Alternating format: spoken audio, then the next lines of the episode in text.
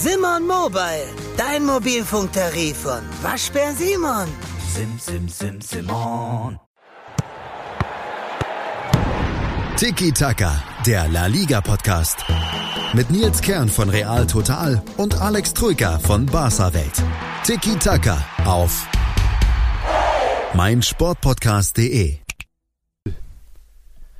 Wer schlechtere Laune hat, das wurde bei Tiki Taka nach diesem dritten La Liga Spieltag getweetet und ich glaube, Alex, ich glaube, ich könnte der sein mit der schlechteren Laune.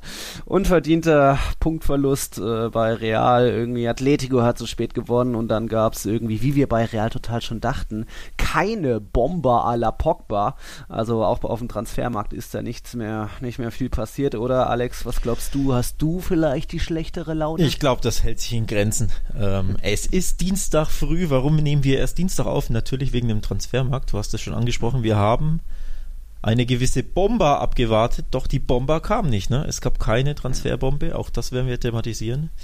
Und dann sprechen wir über unsere Launen gleich. Genau, unsere Launen. Herzlich willkommen, ihr hört Tiki Taka, das ist jetzt schon unsere fünfte Folge hier bei dem La Liga Podcast bei meinsportpodcast punkt de, da wollen wir uns erstmal auch bedanken bei euch, denn das Feedback, was wir bisher so gehört und vor allem auch gelesen haben, Alex, das ist sehr positiv und freut uns auch und äh, ja, im Endeffekt bestätigt uns darin, in dem, was wir tun und dass wir einfach ja auch regelmäßig jede Woche über Primera División und alles, was so im spanischen Fußball passiert, reden wollen. Ähm, falls jetzt vielleicht jemand das erste Mal einschaltet und uns schon mal es empfohlen hat, hier hör mal bei Tiki Taka rein.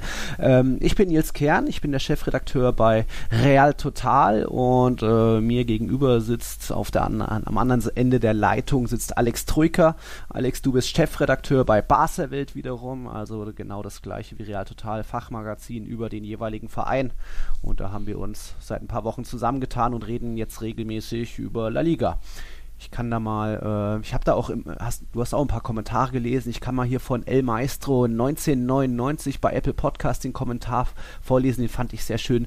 Man merkt wirklich, dass die beiden echt Ahnung haben und Experten sind. Oh, das geht doch schon mal runter. Das geht gut runter, vor allem weil am Morgen, das geht runter wie so ein schöner warmer Kaffee, das muss man schon sagen.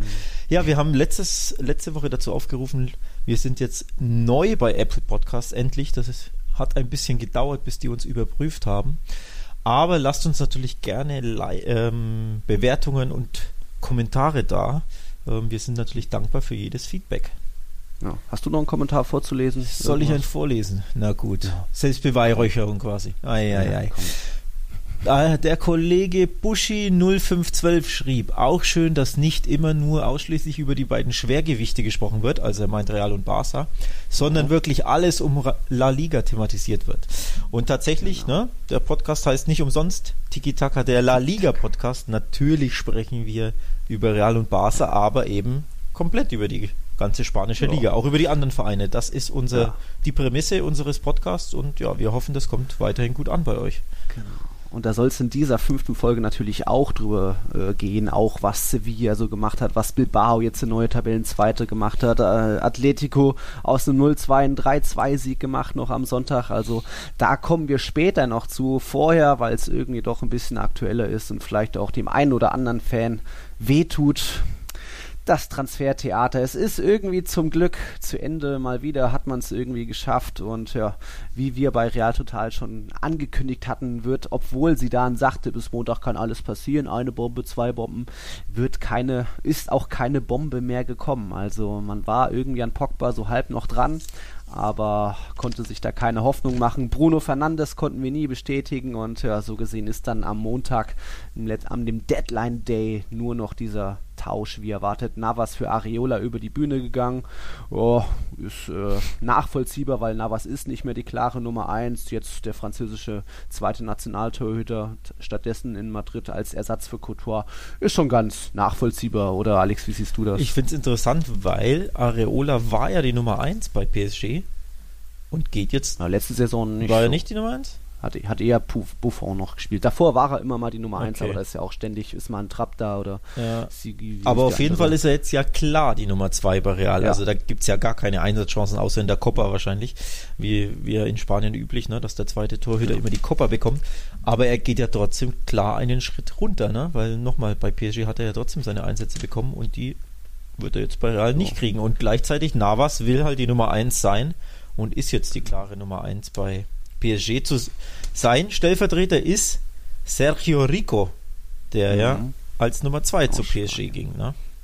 Genau. Auch interessant. Ja, aber nochmal kurz Areola, also dem wurde halt angeboten, hier ein Jahr Real Madrid, hast du Bock? Äh, wer sagt da nein? Da würde ich mich schon auch mal auf die Bank hoffen. Der kann vielleicht dann nochmal ein sechstes Gruppenspiel in der Champions League machen, ab und zu mal einen Ligaspieltag, englische Woche, damit Courtois nicht irgendwie die volle Belastung hat. Denn Pokalspiele gehen für Real Madrid auch erst im nächsten Jahr los, also nicht erst im November, Dezember wie sonst.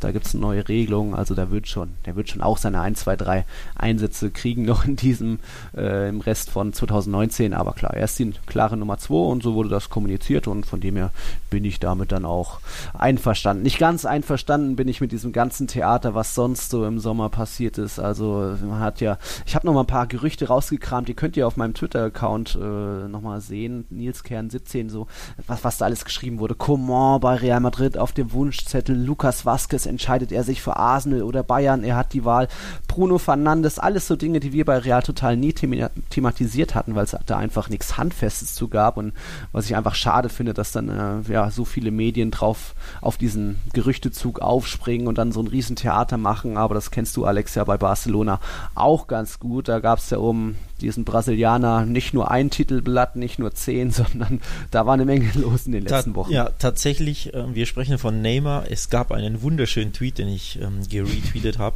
ein User auf Twitter hat alle Titelseiten der Sport und Mundo Deportivo in eine Collage zusammengefasst, nur ähm, dieses Sommers, in ja. denen Neymar auf der Titelseite vorkam. Und, und wie viele und sind? In dieser Collage sind fünfundfünfzig Titelseiten zu sehen, wohlgemerkt Unfassbar. Nur von Sport und Mundo Deportivo, also nur die beiden katalanischen Zeitungen. Ja, ja richtig krass. Mhm. Müsst ihr euch mal anschauen, da, es ist die ganze ba- Breit, Bandbreite, pardon, ähm, zu sehen. Natürlich hier Neymar a punto, also kurz steht kurz bevor, dann alle möglichen äh, T- ähm, Überschriften, immer wieder Neymar kommt, Neymar vor, vor dem äh, Abschluss, Neymar kurz davor bei Barca zu unterschreiben. Also die Mundo ja. Deportivo und die Sport nerven da wirklich, das muss ja. man einfach so sagen. Dieses, ja. Diese Seifenoper nervt und ja, es kam nichts bei raus, man, ne? muss, man muss differenzieren, an dem Gerücht war ja schon so gesehen ein bisschen was dran, die Vereine haben ja verhandelt und ob dann jetzt ein Semedo und ein Rakitic und noch ein Dembélé ge- gefordert, geboten wurden, sei dahingestellt, aber die Vereine haben ja wirklich miteinander sich getroffen und verhandelt, also ja, so ein, zwei Titelblätter waren da schon gerechtfertigt, aber in der Masse, es ist immerhin ein anderes Gerücht als jetzt, was wir so bei, wie ich eben vorgelesen habe, Coman oder Lucas Vazquez oder auch Bruno Fernandes, was, ja. wo es einfach nichts Handfestes zu gibt, was dann einfach lächerlich ist, drüber zu schreiben. Auch so diese angebliche Jovic-Leihe zurück zu Frankfurt, was einfach an den Haaren herbeigezogen war.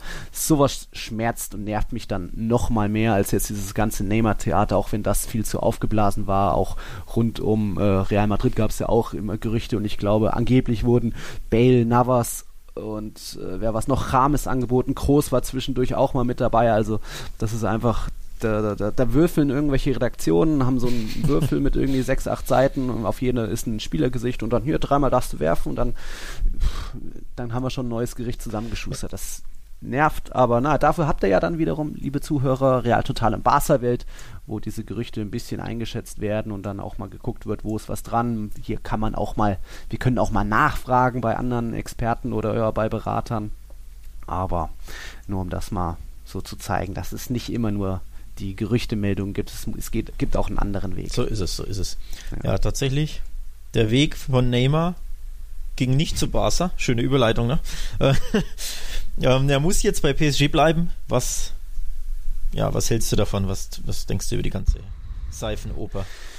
Ich kann noch nicht so genau einschätzen, ob Tuchel jetzt äh, immer ein bisschen Vorsicht hat walten lassen. So. Hat, P S G hat ja angeblich auch die Ultras irgendwie ge- beten, ruhig zu bleiben und jetzt nicht unbedingt äh, ja, Five-Konzert für Neymar zu veranstalten. Also man wird und muss schon jetzt irgendwie mit ihm klarkommen. Es ist ja irgendwie ein bisschen ähnlich äh, wie Bale bei Real, der ja auch schon von Zidane verabschiedet wurde, ja, und abgeschrieben wurde und war nicht in den Planungen. Das haben wir bei Real Total schon im März als Erste geschrieben.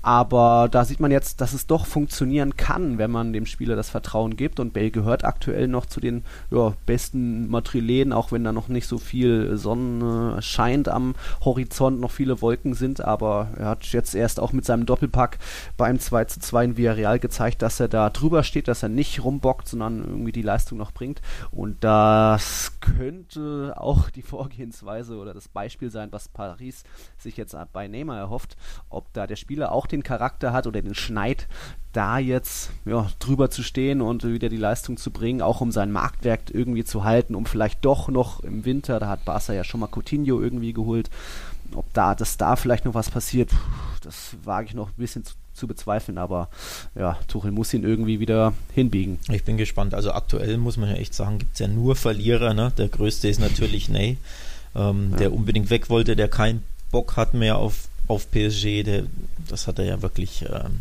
eindeutig zu verstehen gegeben durch seine ja. verschiedenen Andeutungen auf Instagram und äh, das Schwänzen Trainings, des ähm, Trainingsauftakts genau. und so weiter ja. und so fort. Ähm, die Fans haben ihn dann verunglimpft beim P S G-Heimspiel, die Ultras haben ihn beleidigt, ne, mit Bannern und mit Sprechgesängen. Ja. Ähm, also richtig, richtig krass natürlich. Ihn jetzt zu integrieren, wird schwierig für P S G. Mhm. Nochmal, der hat keine Lust, bei diesem Verein mehr zu bleiben und muss jetzt bleiben. Muss man natürlich auch immer sehen, wie das sich auf die Motivation eines Spielers ausschlägt, denn jeder ist da anders. Klar, du sagst, du ja. hast Bale richtigerweise angesprochen.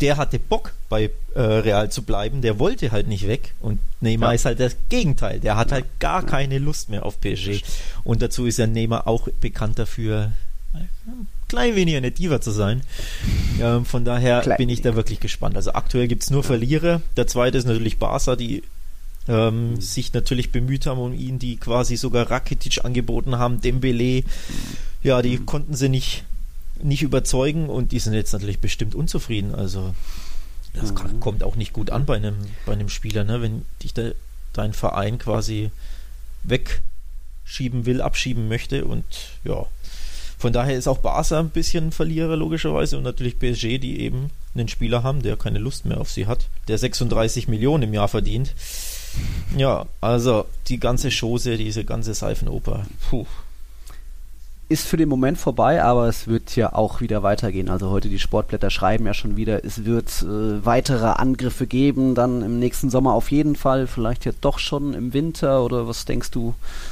ist das unrealistisch, so wie ein Coutinho damals, der dann doch plötzlich noch geholt wurde im Winter? Also ich habe tatsächlich schon vor, ich glaube locker einem Monat oder so, glaube ich, getwittert, dass ich glaube, dass sie im Winter, also Barca im Winter einen neuen Versuch starten wird, einfach weil sie weil es jetzt A nicht möglich war, weil P S G warum auch immer von ihrer Forderung nicht, nicht runterging. Ähm, im Winter wird Barca natürlich ein bisschen mehr Kohle haben. Warum? Weil sie, weil sie bis dahin in der Champions League Geld verdienen, weil sie natürlich durch die ganzen Heimspiele enorm viel Geld ähm, einnehmen, weil sie jetzt ein paar Gehälter losgeworden sind, ähm, dadurch ein bisschen mehr Budget haben, weil Sponsoren reinkommen werden, diese vielleicht Bankdarlehen, ne? Ist ja immer so eine, so eine Sache, bis im Winter kannst du wieder vielleicht äh, ein ba- Bankdarlehen aufnehmen, das du jetzt nicht bekommst, weil sie haben ja jetzt schon für, für Griezmann schon ba- äh, Bankdarlehen aufgenommen, ja. wie ich gelesen habe. Ja. Also in sechs Monaten kann auch das wieder anders aussehen, wenn sie quasi das für Griezmann zurückzahlen, weil sie eben Geld eingenommen haben, können sie vielleicht ein neues für Neymar aufmachen. Also ich könnte mir schon vorstellen, dass es im Winter weitergeht. Ähm, ja. Ob es natürlich dann machbar ist, im Winter so einen Kracher zu holen, üblicherweise ist das ja sehr unwahrscheinlich oder sehr, sehr, sehr selten. Ne? Coutinho ist da ja. die ganz, ganz große Aufna- ja. Ausnahme. Torres, Coutinho. Das genau, war's. Ansonsten wechseln ja solche Kaliber im Winter eigentlich ja. nie die Vereine. Ähm, von daher, ja, spätestens nächsten Sommer wird es losgehen. Dazu habe ich auch eine Story. In Spanien wird jetzt schon berichtet, dass Barca meint zu wissen, dass Neymar eine hundertsiebzig Millionen Ausstiegsklausel haben soll im Sommer.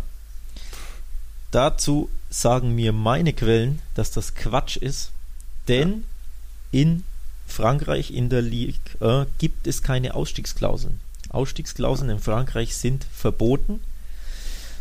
Und trotzdem berichten die Spanier, dass es eine hundertsiebzig-Millionen-Klausel gäbe. Also du siehst auch da, auch da geht es jetzt schon wieder weiter, ne? Ähm, Ein buntes Treiben. Genau. Und, aber ich glaube, der Al-Khelaifi hatte auch letztes Jahr schon mal, als Real da ein bisschen dran war, tatsächlich, weil Neymar ist ja für den Perez so eine kleine Obsession, auch wenn, wenn das in diesem Sommer Zidane ein bisschen ausgeredet hat.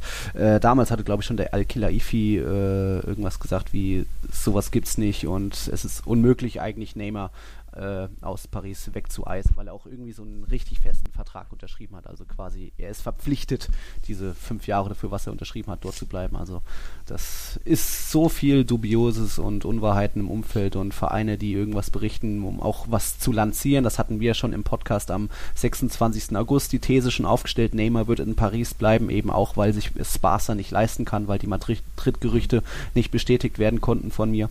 Also das ist einfach viel zu viel. Ja. Theater drumherum, aber zwanzig zwanzig nichts ist unmöglich, oder? Unmöglich nicht, aber wie gesagt, wenn die, diese hundertsiebzig-Millionen-Klausel existiert nicht, ähm, laut einem hm.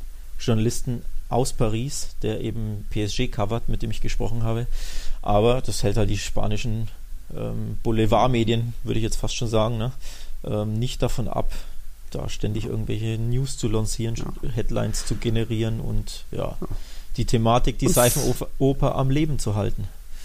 Und so ist es dann auch bei den Königlichen, bei Real Madrid. Dort heißt es natürlich auch schon wieder weiter, äh, es wird weitere Versuche bei Paul Pogba geben. Im Endeffekt ist das auch ein Spiegelbild zu Eden Hazard im letzten Jahr. Da hat man sich finanziell auch nicht einigen können mit Chelsea. Damals hat man auch den Fehler gemacht, vielleicht zu sagen, ah, vielleicht schaffen wir es noch eine Saison ohne Hazard, gehen noch nicht auf die Forderungen Chelseas ein. Also im Jahr zwanzig achtzehn hat sich im Nachhinein ja dann als Fehler herausgestellt. Es war eine sehr, sehr schlechte Saison. Jetzt ist Hazard da, jetzt hat man auch bei Pogba gebohrt, weil er nun mal der Wunschspieler von Zinedine Zidane ist. Auch das haben wir bei Real Total schon im April, März berichtet, seitdem Zidane zurück ist. Äh, man war in Verhandlungen, aber wenn United irgendwas zwischen hundertfünfzig und zweihundert Millionen verlangt, äh, muss dann da Real Madrid mitgehen. Ich glaube, man hätte da irgendwie noch mehr versuchen müssen, aber das sagt sich jetzt einfach, man weiß ja dann doch nicht genau, was hinter den Kulissen passiert ist. Klar ist, es hätte noch einen Mittelfeldspieler gebraucht. Eriksen nächsten, nächsten Jahr ablösefrei, da weiß man auch nicht, wie viel Levi, äh, der Tottenham-Boss,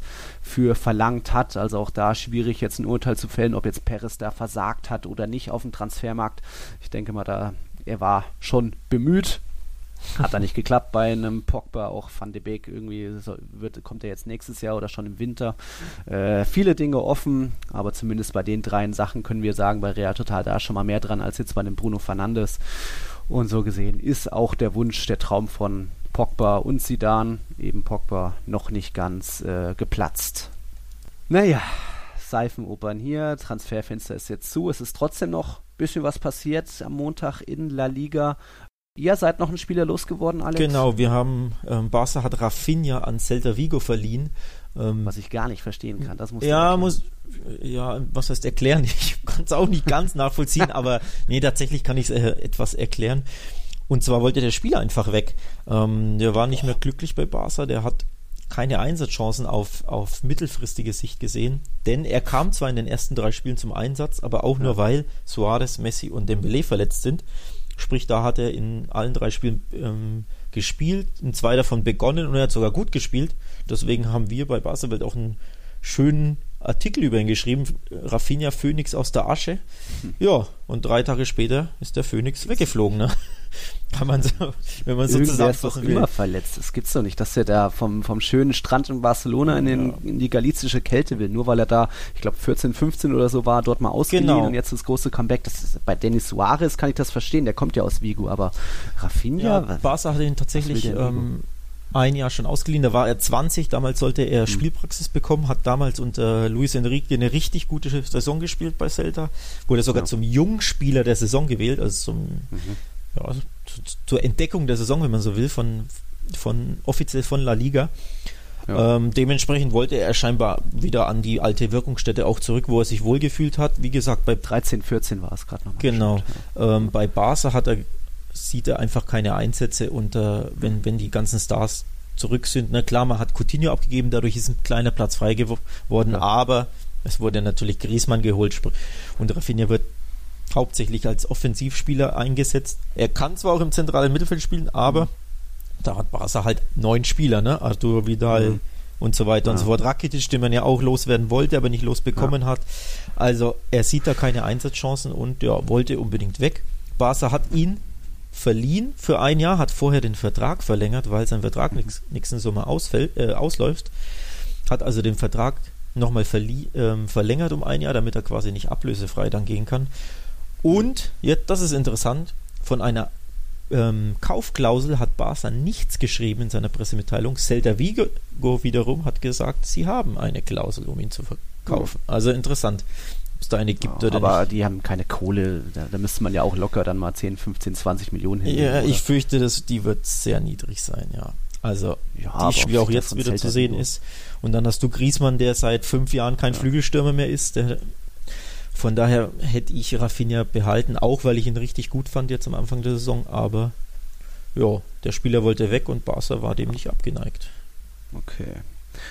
Spannend auch am Montag. Es gibt die Rückkehr von einem Ex-Madrilen aus England zurück nach Spanien. Jetzt beim F C Sevilla, die kleine Erbse. Chicharito ist wieder da. Hat damals bei Real Madrid äh, nicht aus wenig Einsätzen doch ganz gut überzeugen können, aber es hat dann nach der Leihe nicht für eine weitere Verpflichtung gereicht. Ist dann zu, zu Bayer Leverkusen, glaube ich, jetzt zuletzt bei West Ham United gewesen in London und jetzt geht er beim F C Sevilla auf Torejagd. Finde ich auch spannender Transfer, ist ein guter Knipser, der vorne lauert. Wie siehst du das? Ich bin da weniger euphorisch als du, muss ich ehrlich sagen. Der hat jetzt bei West Ham nichts mehr gezeigt.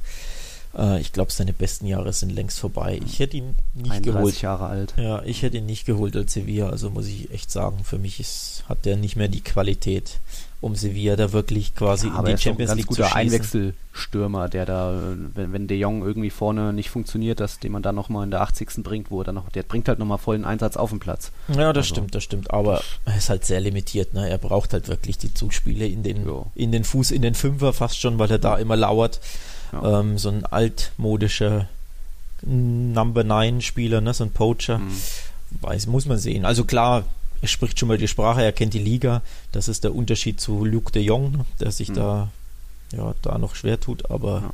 begeistert bin ich nicht von dem Kauf, muss okay. ich ehrlich sagen. An der Stelle muss ich auch was richtigstellen. In unserem letzten Podcast am äh, Freitag zur Champions League Auslosung hatte ich fälschlicherweise gesagt, Fernando Llorente sei auch zurück. Das hat mm. mir Google falsch angezeigt und zeigt es irgendwie noch immer an bei aktuellen Vereinen. Also Llorente ist nicht bei Sevilla, sondern fest jetzt nach dem äh, ausgelaufenen Vertrag bei Tottenham nach Neapel gewechselt. Da leider kein La Liga Comeback. Wäre auch ganz nett gewesen, aber so hat dann halt Sevilla anderweitig auf dem Transfermarkt nochmal zugeschlagen. Ich glaube, sieben Millionen Euro hat Chicharito gekostet. Ist ja auch nichts heutzutage. Ja, irgend sowas, ne? sieben, neun. Ja. Ja, und zeigt dann auch, dass viel. Er auch nicht mehr so viel wert ist. Ja, ist ja. nicht viel, aber ja, ich glaube auch, dass er hauptsächlich Super Joker sein wird. So viel mehr wahrscheinlich nicht. Ja, schauen wir aber mal. Da, Sevilla, gehen wir später nochmal drauf ein. Also, wir haben ja schon mal äh, Lopetegui und Co. gelobt und ich glaube, das könnte gut was werden, aber da schauen wir später nochmal hin. Hättest denn, du noch? Ja, bitte? Wer hatte denn deiner Meinung nach den besten Transfersommer in Spanien von den oh, Top sechs, sagen wir mal? Also, ich würde da schon jetzt irgendwie Sevilla weit vorne sehen. Also, gefällt dir das denn hier gerade? Ja, auch weil mir halt die Sp- die Spiele bisher zugesagt haben, also irgendwie Oliver Torres haben sie zurückgeholt, Reguilon geht voll auf, irgendwie als Außenverteidiger da, ähm, weiß ich, Luke de Jong kann schon auch funktionieren, hat bisher jetzt in drei Spielen erst so zwei Pre-Assists gemacht, nach dem Abstauber dann haben die Torschützen getroffen, ähm, das gefällt mir. Real Sociedad klar auch irgendwie den, den Kader weiter verjüngt, irgendwie einen Oedegaard geholt, der da ganz gut auftrumpfen kann, irgendwie in Porto geholt, Ishak aus Dortmund, äh, hat jetzt am Wochenende ein Tor aus dem Abseits gemacht, wurde dann zurückgepfiffen, da Pech für ihn, also Nacho Monreal als äh, ver- äh, sehr erfahrenen Verteidiger von Arsenal jetzt geholt, kann auch gut funktionieren mit seinen dreiunddreißig Jahren. Äh, also interessant, dass du nicht Real Madrid nennst, ne? Ja, denn ihr habt ja investiert ja wie kaum ein Zweiter. Ja, die dreihundertfünf Millionen Euro ausgegeben, klar, Hazard, Königstransfer, aber mir fehlt halt noch dieser Mittelfeldspieler. Ja, und das, ja. ja, ich hätte mir Pogba sehr gewünscht, wenn es ein Eriksen am Ende gewesen wäre, hätte ich auch nicht gejammert, aber Modric, Kroos und Co. brauchen halt mehr Konkurrenzkampf, es braucht wen, wen der mehr Box-to-Box geht, weil Kroos ist doch mehr auch in so einem äh, einer Doppelsechs, dann geht auch nicht viel mehr nach vorne und da ist er noch auch am Orientieren mit seiner, seiner neuen Rolle, Modric jetzt immer mehr Pausen, da hätte es noch ein wenig wen gebraucht vorne. Und klar, Jovic ist eine gute Ergänzung für Benzema, auch in der Doppelspitze. Zwar großes Risiko mit seinen neunzehn Jahren, sechzig Millionen, weil er spricht die Sprache nicht. Mendy hat gut funktioniert, kann, ist eine größere Konkurrenz jetzt für Marcelo als Reguilon letztes Jahr. Von dem her sind da einige gute Entscheidungen getroffen worden. Auch Militao kann mehr Druck machen für die anderen drei Innenverteidiger, als es Vallejo in den letzten Jahren gemacht hat. Also das sind schon gute Entscheidungen getroffen worden, aber es fehlt mir da eben noch ein Mittelfeldspieler, deswegen würde ich da eher jetzt nochmal Sevilla und Real Sociedad vor Madrid nennen. Und ihr ja, habt klar, sehr viel Atleti. sehr viel für, für ähm, Ersatzspieler ausgegeben aktuell, ne? Militao sitzt auf der Bank, Jovic ist ja, nur Joker noch, bisher. Noch. Tja, ja. Manche waren verletzt, irgendwie Mendy jetzt deswegen erst das erste Spiel gemacht, äh, Militao, das muss auch erstmal kommen. Da fehlt mir noch ein bisschen Rotation, das stimmt, da haben jetzt glaube ich Ramos und Varane alle drei Ligaspiele gemacht, oder war der Nacho nicht auch mal? Egal, das wird schon alles noch kommen, irgendwie, weiß nicht, ob der Militao jetzt direkt schon Spanisch spricht, ist ja äh, Brasilianer, spricht Portugiesisch, das wird schon alles noch kommen und äh, der muss das auch erstmal alles noch, wie der Spielaufbau da funktioniert, äh, verinnerlichen, aber ich denke, das wird schon alles noch sich weiter zeigen. Also ich muss sagen, ich finde den Transfersummer von Barca tatsächlich nicht schlecht. Ähm, allerdings hätte ich mir persönlich gewünscht, dass sie Rakitic vielleicht abgeben. Ähm, ich, ich denke, einen von Rakitic Vidal hätte ich persönlich abgegeben, mhm. wenn ich Kaderplaner wäre, wenn du so willst. Ja, die ähm, waren bisher immer Bank, genauso wie Arthur, ne?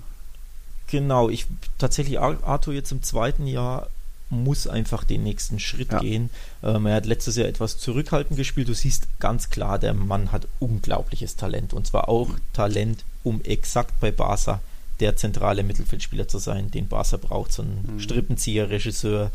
Ähm, im ersten Jahr war er noch etwas schüchtern, hat sich immer, ja, hat sich eher aufs, aufs Verwalten quasi ein bisschen beschränkt, ist nicht so wirklich mit nach vorne, hat nicht so die, hat sich fast schon nicht getraut, tödliche Pässe zu spielen oder wirklich Risiko Ähm, hafte Pässe, und man hat aber bei Brasilien bei der Copa America, Copa America gesehen, dass er genau das eben kann, und auch jetzt in seinem ersten Spiel bei Osasuna hat er auch einen absoluten Xavi-esken Traumpass auf Carles Perez gespielt, ähm, zwischen den Linien, also da hat man gesehen, der kann das, dementsprechend dann auch das zwei eins gemacht zwischenzeitlich. Genau, das zwei eins auch richtig gemacht, in einem schönen, fast schon in Robben-Manier, ne?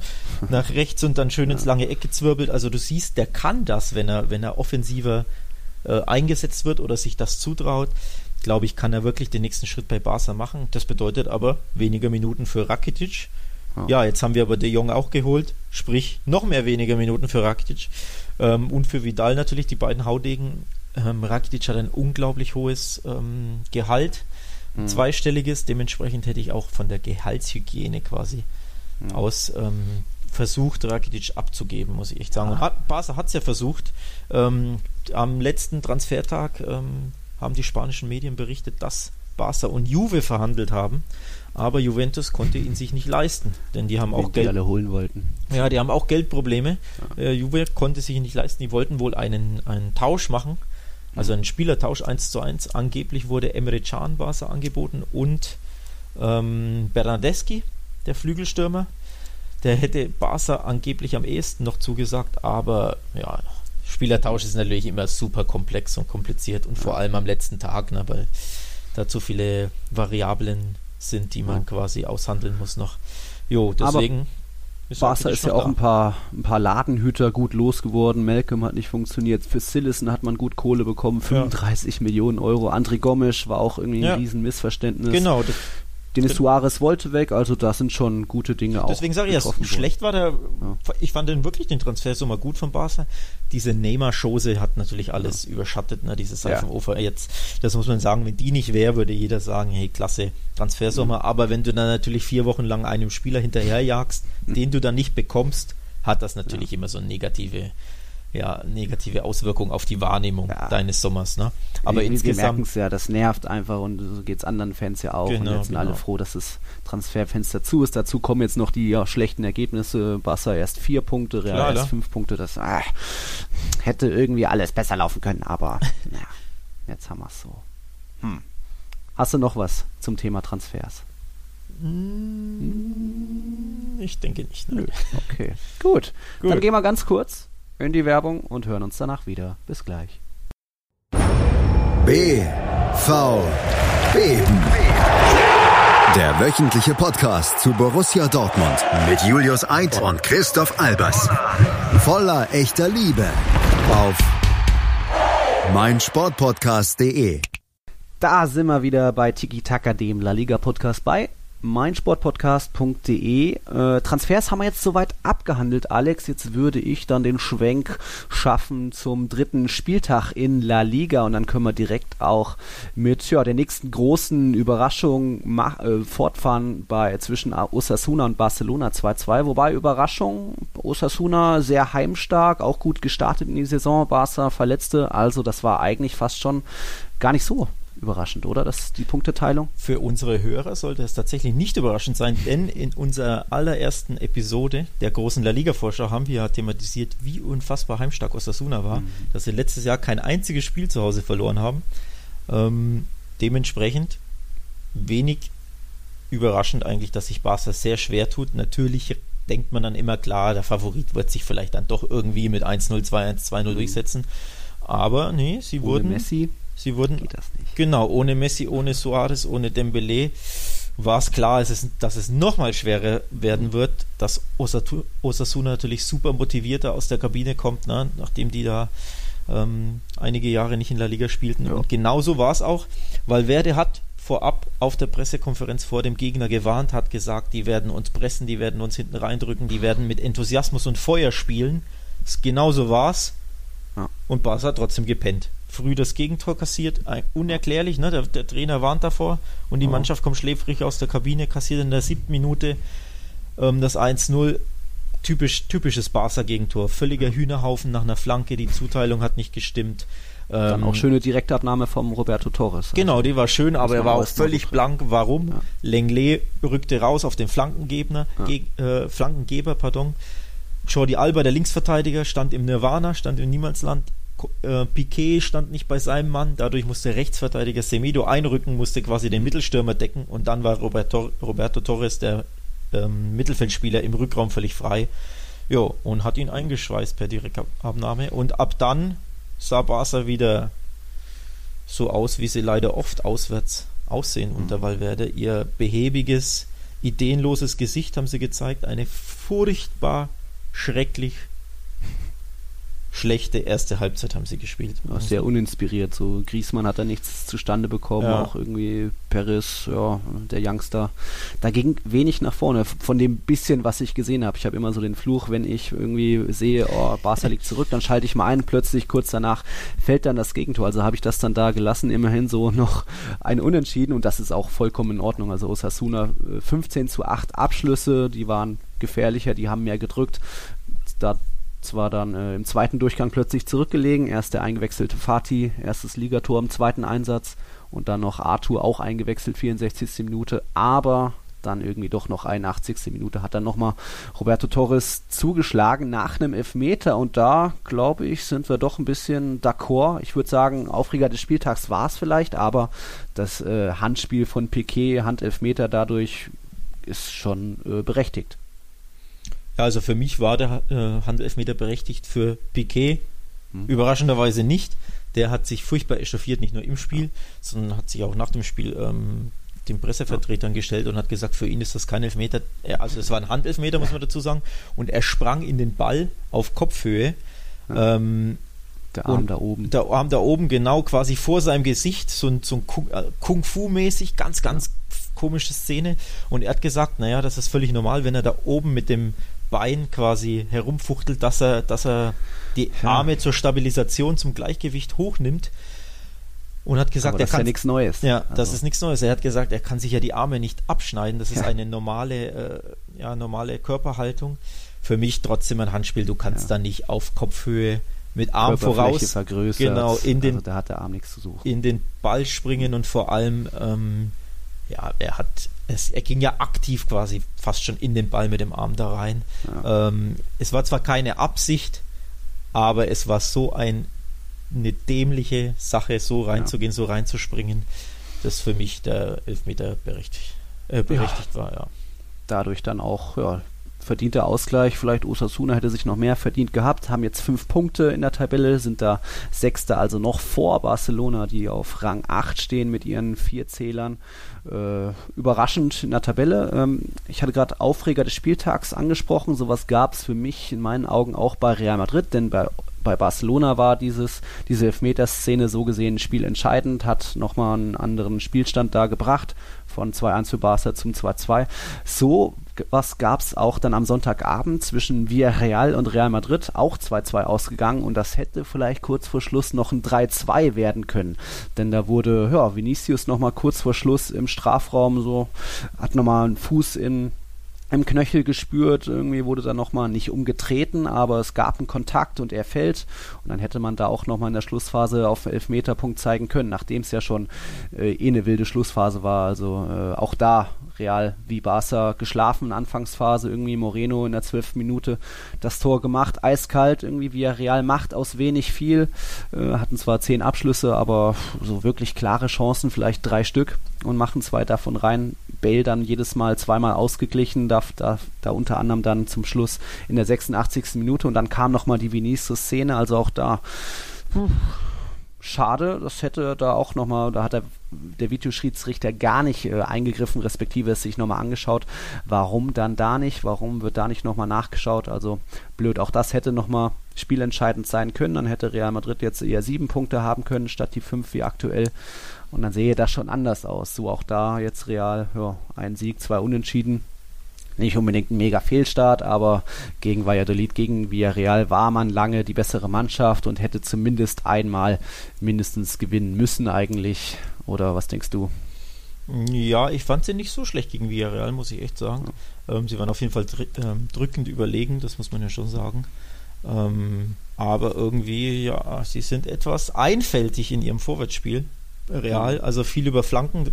Zidane mhm. hat ja nach dem Spiel sogar gesagt, dass das das Mittel war, die Taktik, die er wählte. Deswegen hat er ja vier vier zwei gespielt mit äh, ja. Jovic und Benzema, weil er quasi über die Außen kommen wollte, um dann Flanken in die Mitte zu schlagen. Ja, das ist sein altbewährtes Mittel. Dafür wird genau. er gerne mal belächelt, zumindest in ja. meiner Filterblase auf Twitter, von den ja. zahlreichen Barca-Fans und tatsächlich auch von den Real-Fans, denen ich folge, die ja. sich da einfach ein inspirierteres Offensivspiel von dem Glo glorreichen Real Madrid wünschen, aber mm. der Trainer ist da eher ja, konservativ. Konservativ einfältiger, ja. hätte ich jetzt fast gesagt. Ja, da gab es auch ein paar gute Bälle, so Lucas Vazquez hat, glaube ich, mal äh, da Casemiro bedient, Bale früh eine Flanke, die da irgendwie dann gerade... Also das, Auswe- das Ausgleichstor war wunderschön, das muss man ja schon sagen. Dann klasse, Jovic per Hacke in den Lauf von Carvajal, der legt dann rüber und dann der Abstauber von Bale, das, Bale da. Das ist halt Fußball, wie ihn die Spanier lieben. Ne? Ja. Ähm, Kurzpassspiel, eine Abwehr auseinanderschneiden quasi. Aber sowas sieht man halt zu selten von Real. Also etwas behäbig oder noch zu, zu berechenbar. Uninspiriert, auch. Zu berechenbar, ja. Es ist noch das Real Madrid irgendwie der letzten Saisons, auch wenn hier und da mal ein neuer Name dabei ist. So Jovic und Mendy haben das schon ordentlich gemacht, der Franzose sogar ziemlich gut. Aber ja, es geht noch trotz neuem Systems noch nicht so viel zusammen. Casemiro hatten eigentlich ein Riesenspiel gemacht, aber Kroos dann auch noch nicht so viel nach vorne, wie das vielleicht sein müsste. Und wenn es dann heißt, Taktik äh, mehr auf Außen, mehr auf Flanken setzen, hm. und dann sausen da doch viele Bälle vom Carvajal irgendwie an den Stürmern vorbei, dann sieht das sehr unglücklich aus. Das muss besser sein. Da hatte Real Madrid zwar am Ende irgendwie siebzehn zu zehn Abschlüsse, Mehrheit, auch mehr Ballbesitz, bla bla, aber so richtig zwingend war das noch nicht. Benzema hat nur einen Schuss an Pfosten abgesetzt, also es waren schon ein paar Chancen da, aber es war nicht die absolute königliche Dominanz, und so gesehen hat Villarreal wieder profitiert von dem individuellen Fehler. Das kennt man in der Saison, Odriozola war es in Vigo, Kroos war es gegen Valladolid, und jetzt war es Ramos in der Anfangsphase, der komplett schläft und nicht mal unter Bedrängnis richtig den Ball da irgendwie hergeschenkt hat. Sprich, die Hintermannschaft schon komplett aufgerückt, dann konnte auch Varane da nichts mehr retten, und dann hat da Moreno in der zwölften äh, Minute schon geknipst. Das ist einfach super ärgerlich, dass man da so von ja, individuellen, individuellen Dingen abhängig ist. Einerseits hinten, wenn Fehler passieren, ist quasi immer sofort äh, ein Gegentor äh, passiert da, und auch nach vorne hin. Wenn da ein Einzelspieler nichts, irgendwie, nicht irgendwie mal eine riesen Idee hat, äh, Vinicius kein Dribbling hinzaubert, dann geht da im Kollektiv wenig zusammen, sondern nur das übliche Flanken aus dem Halbfeld, und das sieht noch nicht so wirklich äh, hoffnungsmachend, stimmungsmachend aus. Aber siebenundzwanzig Flanken übrigens, ich habe es nachgeschlagen, hat Real Madrid reingeschlagen, reingehämmert in äh, Cross and Pray, ja, F C. Ne? zehn so kamen vielleicht an, wenn überhaupt. Ich glaube acht waren es. Ja. Acht ja. oder sieben oder so. Das ist schon ärgerlich. Aber also, ja. so muss man den Jovic dann schon bedienen. Da kann ich schon Zidans Intuition verstehen. Und wenn der Jovic dann mal wie gegen Valladolid wieder so ein Ding an die Latte setzt, dann hätt, hätt, wären da die, die Kritiken vielleicht ein bisschen geringer ausgefallen. Aber wenn es nicht funktioniert, dann hat halt Zidane die schlechte äh, Taktik oder ja, Strategie gewählt. So gesehen bei uns dann auch nur die Note vier Komma fünf bekommen. Wir haben ja von eins bis sechs bei Real Total. Also gibt schon noch Kritik und mal sehen, jetzt haben wir Länderspielpause, wie es dann danach aussieht. Du noch was zum Spiel der Königlichen? Ja, um auf deinen Elfmeter einzugehen, für mich war das ganz klar kein Elfmeter. Was? Ähm, jo, der hat klar den Ball gespitzelt, äh, gespitzelt den wir, der Villarreal, ja, ja, den der Fuß vorm Ball. Nee, nee, nee, nee, nee. Er hat klar den Ball weggespitzelt und, wer war's, Vinicius war's? Vinicius, ja. Hat da klar den Kontakt gesucht und hat sich sofort hingeschmissen, weil er wusste, wenn ich jetzt meinen Fuß da irgendwie davor stelle, werde ich berührt und ist sofort da niedergesunken. Für mich niemals Elfmeter. Ähm, also er hat schon viel draus gemacht, das muss man er sagen. Er wusste gemacht, schon, okay, ich mache hier den Fuß hin, aber genau. Der Kontakt war und erst am Fuß und dann am Ball. Wie gesagt, Fußball ist ein Kontaktsport. Man da, ja, es gibt nur mal Berührungen und wenn ein Stürmer wirklich danach sucht, das will, darauf aus ist, dann darf es da keinen Elfmeter geben. Aber doch nicht, es sei denn, er wird klar getroffen, also, also so getroffen, dass er quasi hinfällt, aber er ist ja nicht, er hat sich ja hingeschmissen. Ähm, für mich ist das wirklich kein Elfmeter. Äh, naja, ja, aber okay. So gehen die Meinungen. Du liegst ja nicht falsch, also der Videoschiedsrichter hat nicht eingegriffen, das genauso bewertet wie der Schiedsrichter auf dem Feld. Weißt du eigentlich, dass ich früher mal Schiedsrichter werden wollte? Habe ich dir oh. noch nie erzählt, ne? Na, zum Glück nicht. Okay. Gut. Okay, wir machen nochmal eine Pause. Wir machen dann eine Pause, ja. Wir gleich über die anderen Partien vom dritten La Liga Spieltag. Kennt ihr schon mein Musikpodcast.de? Ja, seid ihr denn noch ganz knusprig? In der dieswöchigen Folge des Plattenteller analysieren wir Fisch und frittieren Musik. Nee, halt, Moment. Ach, ihr wisst schon. Einfach reinhören. Folge uns auch auf Twitter, mein Musikpodcast punkt de, Deutschlands erstes Musikpodcast-Portal. Zwei Männer. Seidel und der Klöster, ja, von den beiden halte ich nichts. Eine Aufgabe. Höchste Disziplin, Männer. Das Fußballgeschehen der vergangenen Wochen knallhart und kompetent auf den Punkt gebracht.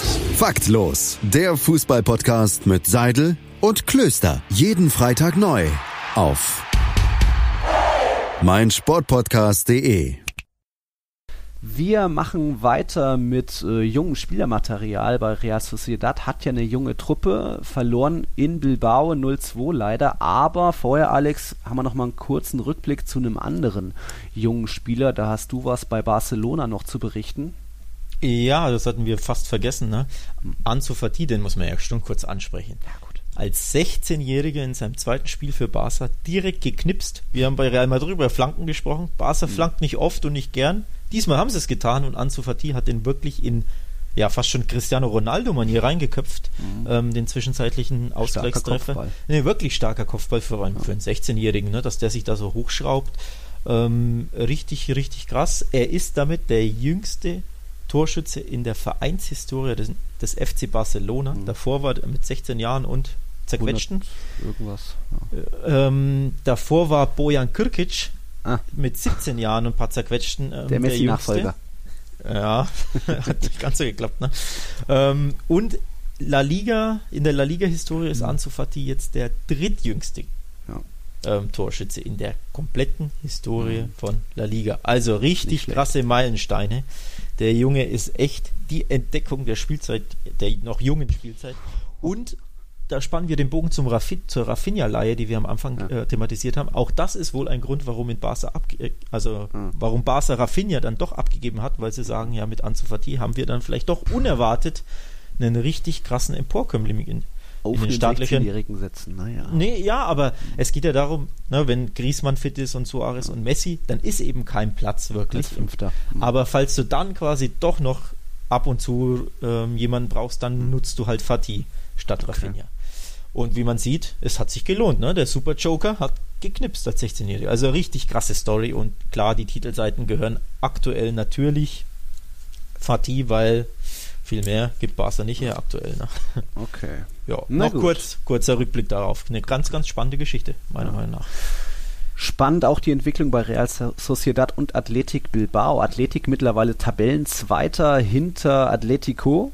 Die mhm. Basken haben sieben Punkte und im baskischen Derby am Wochenende haben sie Real Sociedad bezwungen. Das ist ja so unser kleiner La Liga Geheimtipp. Jetzt auch erst recht, nicht nur weil Verstärkungen wie Ödegaard, Ishak da sind, sondern auch eben Nacho Monreal jetzt, äh, erfahrener Außenverteidiger. Der hat noch nicht gespielt und ja, so gesehen hat Real Sociedad da früh eine kalte Dusche bekommen. Schon elfte und achtundzwanzigste Minute, erst Iñaki Williams, dann Traumtor von Raúl Garcia, also irgendwie so ein Lupfer vom, vom mit links vom linken Strafraum-Eck, keiner hat mit gerechnet, das solltet ihr euch nochmal bei den The Zone Highlights ansehen, wirklich sehenswert und ja, danach kam dann gar nicht mehr so viel von Real Sociedad, da auch nur die, die Torchance-Bilanz fünfzehn zu zwei, also dünn von den Basken, irgendwie Isak nochmal in der, nach zweiundsechzig Minuten nochmal einen Kopfballtreffer gehabt, aber V A R hat es aberkannt, Ödegaard noch eine große Chance kurz vor Abpfiff vergeben. So gesehen hätte das nochmal da eine Überraschung geben können, irgendwie in zwei zu zwei, aber ich glaube, da ist schon verdienter Sieg für Bilbao, die jetzt dann auch, ja, so gesehen verdient nach dem Sieg gegen, gegen Barcelona jetzt über Real Sociedad da mit sieben Punkten auf Rang zwei stehen. Ja, war, war ein verdientes, verdienter Derby-Sieg. Ähm, Athletic Club war klar die bessere Mannschaft und war auch ein sehr stimmungsvolles Derby. Also vor allem das Coole am baskischen Derby ist, dass die ja überhaupt nicht verfeindet sind, im, in dem Sinne, wie wir es kennen. Ja. Ne? Ähm, also vor allem, wie man es in Deutschland kennt, dass sich die Fanlager da spinnefeind sind und sich beschimpfen und mhm. dies und das oder dass sich die, die Ultras die Banner oder Fahnen klauen, um sich zu verhöhnen. Sowas gibt es halt im baskischen Derby überhaupt nicht, mhm. sondern die singen friedlich ihre baskischen Volkslieder. Das gab es wirklich vor, vor diesem Derby, war so ganz, ganz spannend.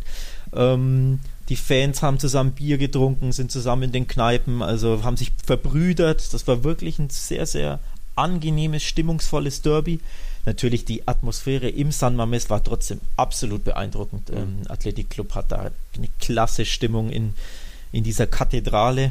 Ähm, ja. Also war wirklich ein stimmungsvolles Derby all around, rundherum. Und ja, Athletic ähm, verdient gewonnen, sind jetzt Zweiter, drei Spiele, zwei Siege, sieben Punkte, nicht schlecht. Läuft. Läuft. Läuft. Ja. Guter Saisonstart. Verdient hätte, eigen, verdient hätte es auch Sevilla einen Sieg gehabt. Die haben äh, bei Cel- gegen Celta Vigo nur eins zu eins gespielt. Da zwei sehr späte Tore. Franco Vazquez in der einundachtzigsten Minute und drei Minuten später schockt dann Denis Suarez mit so, ja, Celtas einziger ja. guten Chance im Spiel.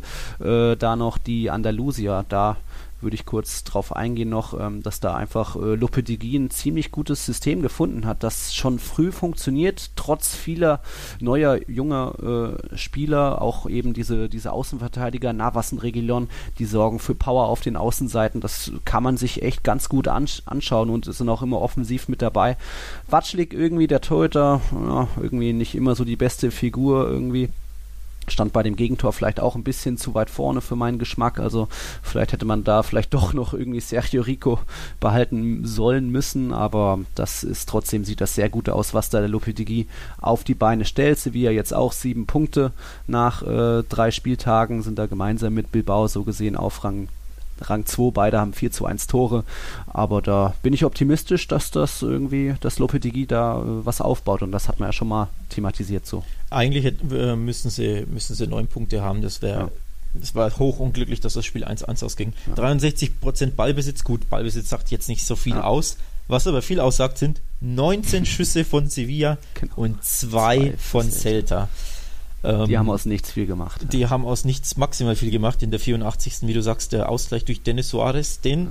Ex-Barca-Spieler, und ja. er hat die, die, die Rückkehr an die an, zu seinem Jugendclub hat sich direkt gelohnt, denn ja. in schon drei Spielen Real. hat er schon, genau, schon gegen Real hat er, ge- ja. ähm, er hat schon zwei Saisontore ja. in jetzt drei Spielen, also hat sich, hat sich gelohnt. Auch ja. gegen also wenn gegen hier jemand Comunio spielt, irgendwie das Spanische, unbedingt, glaube ich, den Denis Suarez holen. Der dürfte das ja, Geld hat auch noch sein. Einen Elfmeter verschossen gegen Valencia in der neunzigsten Also er hätte sogar noch mehr Tore haben gegen können. Gegen Sillison, genau. Genau. Ähm, von daher, äh, jo, ja. hat sich hat sich gelohnt, ihn zurückzuholen. Ja. Okay. Aber wie gesagt, der, der Punkt für Celta ist jetzt extrem glücklich gewesen. Ja. ja. Okay. Glücklich nicht, aber sehr verdient war es für den F C Valencia. Die haben zwei null über Aufsteiger Mallorca gewonnen und ähm, dort, das hat auch ein bisschen lange gedauert bis zu den Toren. Dani Parejo hat da zwei Elfmeter sogar verwandelt, also da Mallorca sich ein bisschen blöd angestellt. Ähm, da wundert mich bei Valencia immer, die haben auch eigentlich eine ziemlich gute, krasse Offensive. Guedes kennt man inzwischen, Rodrigo ist dort geblieben in Valencia, Gameiro hat schon geknipst und dann auch dieser neue, äh, wie heißt der, Ferran, äh, auch ju- junges Talent, irgendwie sorgt auch ordentlich für Dampf auf der rechten Seite. Das sieht ziemlich gut aus. Dann haben sie ja noch einen Maxi Gomez geholt von Celta Vigo, Cheryshev auch immer mal für eine Bude gut. Also ich sag mal, die haben Die kriegen diese ganzen P S aber irgendwie noch nicht so ganz auf die Straßen. Das müssen sie in Hinblick auch auf Champions League langsam mal hinbekommen. So gesehen war das jetzt, Parejo hat sie mit den beiden Elfmetern gerettet, so gesehen auch Mallorca durch die beiden Fehler.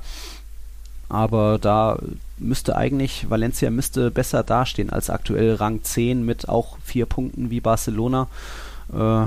Mallorca frech, frech und mutig mitgespielt irgendwie, einige Fehler erzwungen. Kubo auch das Debüt gefeiert, jetzt der, der Japaner von Real an Mallorca ausgeliehen, aber da hat in seinen letzten zehn Minuten außer ein Foul an Parejo auch nicht mehr viel gezeigt, so gesehen äh, undankbares Debüt für ihn, aber er hat ein Übrigens, riesen, apropos, ein riesen Talent. Apropos Parejo, der war letztes Jahr schon der Top-Torjäger von Valencia, ja, als zentraler Mittelfeldspieler, auch weil er natürlich die Elfmeter schießt. Und, und die auch Freistöße jetzt, und die Freistöße, genau, auch jetzt wieder ein Doppelpack per Elfmeter. Ähm, jo, also der knipst weiter und die Stürmer knipsen weiter nicht. Bei Valencia.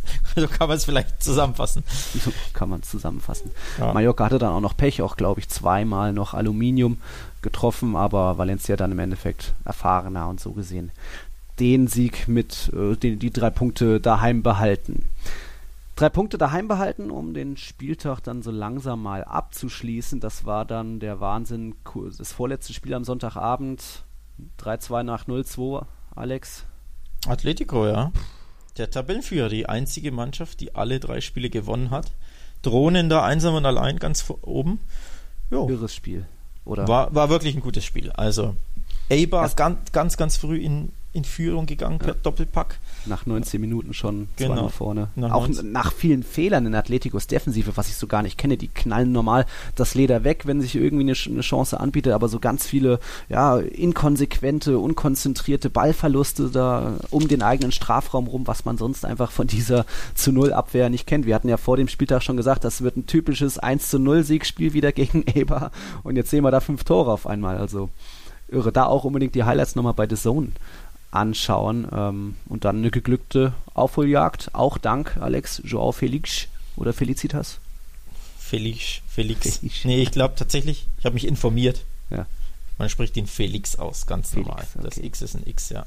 ähm, ja, ein Abstauber, sein erstes Saisontor da geschossen. Mhm. Ganz normaler Abstauber, also nichts Großartiges, denn ähm, die Hauptarbeit hat Diego Costa in Diego Costa-Manier gemacht. Durchgetankt. Durchgetankt, den Gegenspieler, den Verteidiger weggerammt, richtig. Also das ist wirklich eine Diego Costa-Aktion, wie sie im Buche steht. Ähm, deswegen lieben wir ihn. Hulk, ja. Ähm, ja, Felix musste nur noch den Fuß hinhalten. Mhm.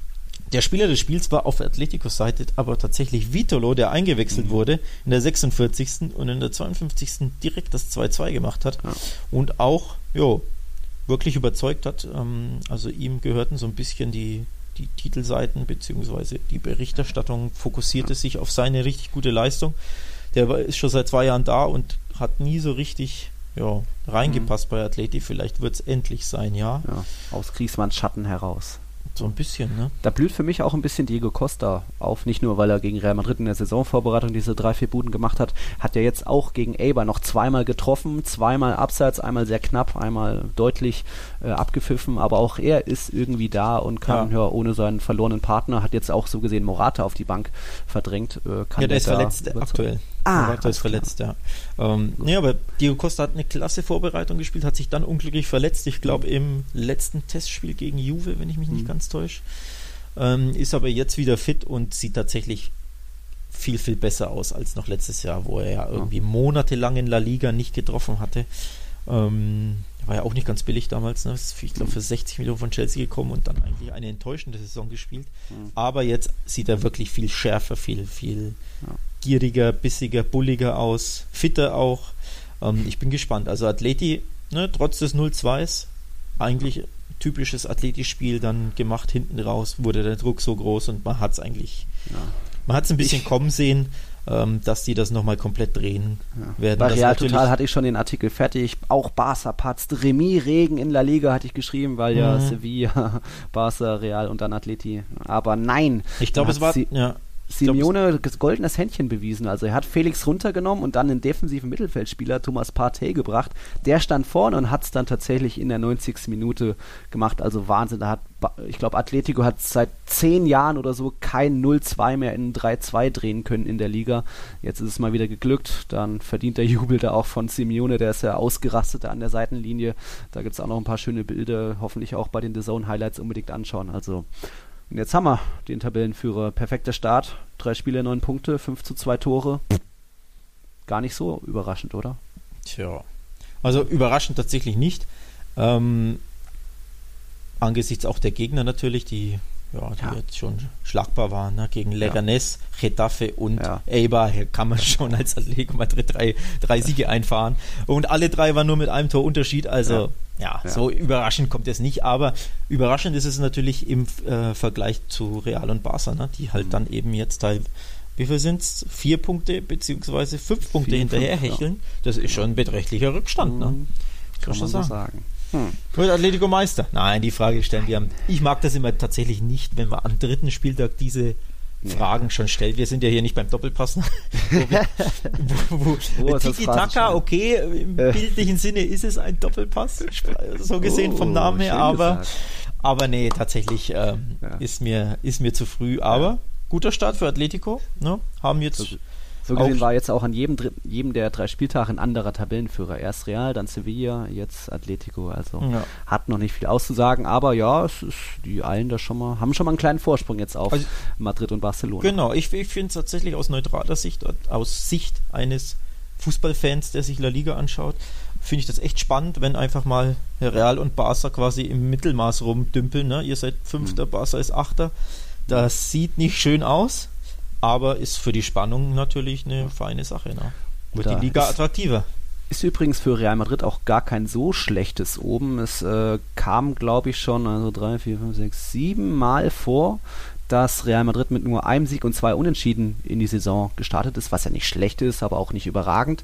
Und in den bisherigen sechs Malen hat Real Madrid danach am Ende der Saison viermal den Ligatitel gewinnen. Das war zwar mhm. auch zweiunddreißig und in den fünfzigern, in den achtzigern, aber ja, es, so um ein bisschen Hoffnung noch zu machen, falls Fans, irgendwie Real-Fans hier gar nicht mehr viel Hoffnung haben nach dem ja, Transfersommer und dem der schlechten Vorbereitung. Es ist noch alles möglich natürlich und es hat alles noch gar nichts auszusagen. Es hat auch es deswegen ja, noch nichts auszusagen, weil bei Barca natürlich der ja, Spieler der schlechthin fehlt. Ja. Ne? Messi, ein ist klar, dass Barca ohne Messi eine wirklich andere Mannschaft ist. Ähm, es gibt schon, ich habe auf Twitter schon äh, Spötteleien gelesen, dass Barca jetzt da ist, wo sie unter dem Trainer ohne Messi hingehören, im Mittelmaß. äh, man muss dazu sagen, viele Barca-Fans, zumindest die lautstarken mhm. äh, auf Social Media, ähm, mhm. die halten von Valverde nicht viel. Für die ist das kein, mhm. kein Trainer für die, ja, für die allererste Etage oder fürs allererste Regal. Und wenn ja. dann Messi ausfällt, jo, dann kann es schon mal so aussehen. Ne? Dann vier Punkte aus drei Partien. Dann kann es schon mal so. Vor allem zwei Auswärtsspiele, beide auch bei unbequemen Gegnern. Deswegen ja. überrascht mich das nicht ganz so sehr, muss ich leider sagen. Mhm. Jetzt haben wir Länderspielpause, die erste der Saison. Es geht in der Europameisterschaftsqualifikation weiter. Und dann am vierten Spieltag dürft ihr auf keinen Fall den Samstag verpassen, denn da sind alle drei Schwergewichte sozusagen im Einsatz. Real Madrid ist Samstag, nächsten Samstag oder am vierzehnten September dreizehn Uhr empfangen die Levante, dann achtzehn Uhr dreißig Real Sociedad gegen Atletico und dann mhm. einundzwanzig Uhr empfangt ihr daheim Valencia, also Tja, auch bei sind, Valencia noch Sand im Motor. Ja, also ich würde sagen, Real hat ganz klar das leichteste Spiel gegen ja. zu Hause gegen Levante, musst ja. du einfach gewinnen. Hallo. Ähm, und Trainer. Dann zwei richtige Kracherspiele, also Real Sociedad Atleti wird richtig spannend ähm, ja. im Anoeta, das jetzt nicht mehr Anoeta heißt, umgebaut wurde, hat einen neuen Namenssponsor, der mir jetzt gerade entfällt. Ja, und dann Barca Valencia sind natürlich immer heiße Spiele. Ja. Ähm, deswegen, jo, richtig schwer für Barca. Man muss sehen, ob Messi bis dahin wieder fit sein wird, denn er hat ja Aktuell pausiert er noch durch sein, ähm, aufgrund seiner Wadenblessur, hat ja auch das Mannschaftstraining nicht mit, mitmachen können, mhm. zuletzt. Und das heißt, es ist ein bisschen ein Wettrennen gegen die Zeit. Der Kollege braucht unbedingt diese Länderspielpause, diese zwei ja. Wochen, um da quasi seine Blessur auszukurieren. Und ja, muss man gucken, ob er dann gegen Valencia fit sein wird. Das kennt man bei Real Madrid.